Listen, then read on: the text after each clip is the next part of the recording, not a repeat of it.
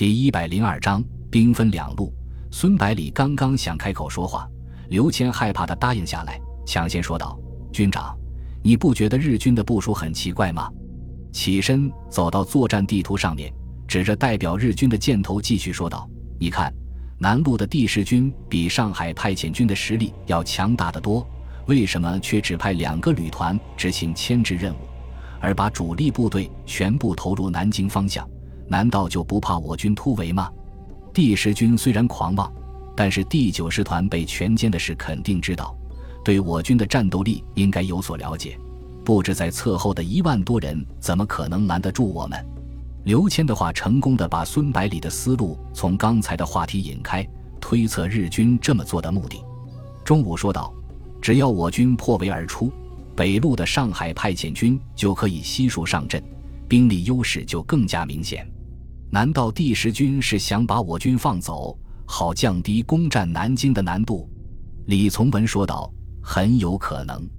如果日军的兵力充裕的话，肯定会派两个师团以上的兵力从后面加攻，同时也切断了南京和西城线之间的联系，把十九路军和南京卫戍部队分割成两块，分别加以歼灭。”刘谦进一步分析道：“上海派遣军除了在正面猛攻之外，没有在我军的后方实施登陆，只是由海军的舰队攻击江阴，显然是兵力不足的缘故。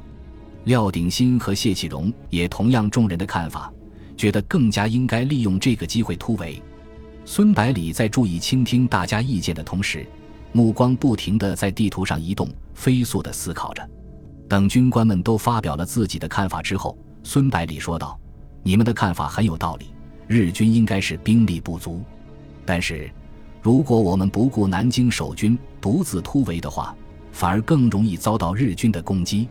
他指着地图解释道：“我军突围后，南京必然在很短的时间内就失守。日军两个强大的作战集团合兵一处，兵力达到二十多万，他肯定要寻找下一个作战目标。此时，国军的外围部队早就退开了，距离敌人最近、兵力最多的部队就是我们了。”再加上我们曾经消灭过日军整整一个师团，他们怎么可能不利用这个机会报一箭之仇呢？我军的兵力已经接近十万，又携带大批辎重，如何摆脱日军机械化部队的围追堵截呢？刘谦反问道：“如果突围都跑不掉，到南京岂不是更没有机会？”其他军官听了，纷纷点头表示同意。孙百里回答道。当然不能所有的部队都到南京去。我的想法是，由独立师和高山郡率领的中央军以及军部的直属部队组成增援南京的作战集团，由我亲自率领，其他部队由李从文指挥向南突围。当前日军的首要目的是夺取南京，所以在占领南京之前不会投入过多的兵力追击撤退的部队。这样一来，就有很大的机会撤回福建休整。南京方面有了我们的增援，应该可以多坚持一段时间，使部队可以比较从容的撤退。这里虽然三面被围，但是只要渡过了长江，就完全跳出了日军的包围圈，难度也不是很大。刘谦说道：“南京是唐生智说了算，他如果铁了心以身殉城的话，怎么可能会同意撤退呢？”孙百里冷笑着说道：“根据我的经验，口号喊得最响的。”往往就是胆量最小的。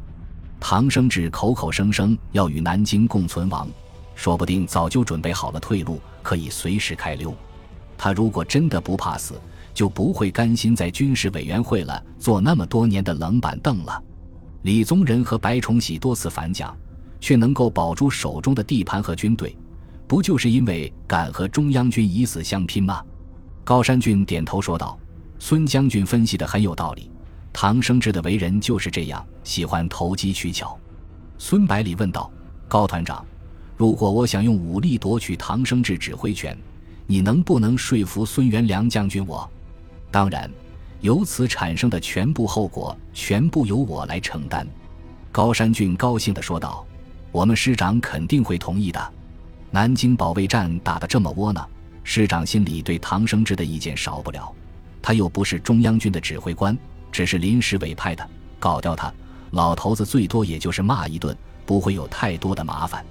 很显然，作为中央军嫡系部队的军官，高山俊并没有把唐生智这个外来户放在眼里。一个团长都这样，何况师长呢？中央军听唐生智的指挥，只是因为蒋介石给了任命，并不是心悦诚服的接受他。李从文听说孙百里要自献绝地，非常担忧，说道：“军长，我们俩交换一下好不好？由我带领第七十八师和中央军的弟兄增援南京，你率领其余部队回福建。你是义军之长，万一有个闪失，可怎么办？”孙百里笑着说道：“我要亲自去南京。”是因为不单要和日军战斗，还要对付唐生智。我毕竟是集团军的总指挥和福建的绥靖主任，级别比他要高些，夺权要相对容易些，指挥部队也方便些。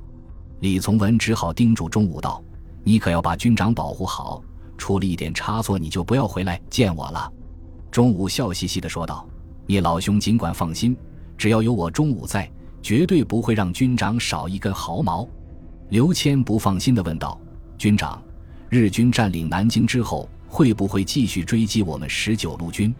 如果这样的话，就没有必要冒这个险了。”孙百里安慰道：“只要我们能够在南京坚持三到五天，等你们撤退了相当的距离，就不会出现这种情况。”接着他详细解释道：“苏北的徐州是京浦陇海铁路的交通枢纽，可以通过粤汉。”平汉铁路与大后方联系，可以源源不断地把部队和物资运送到前线支援作战。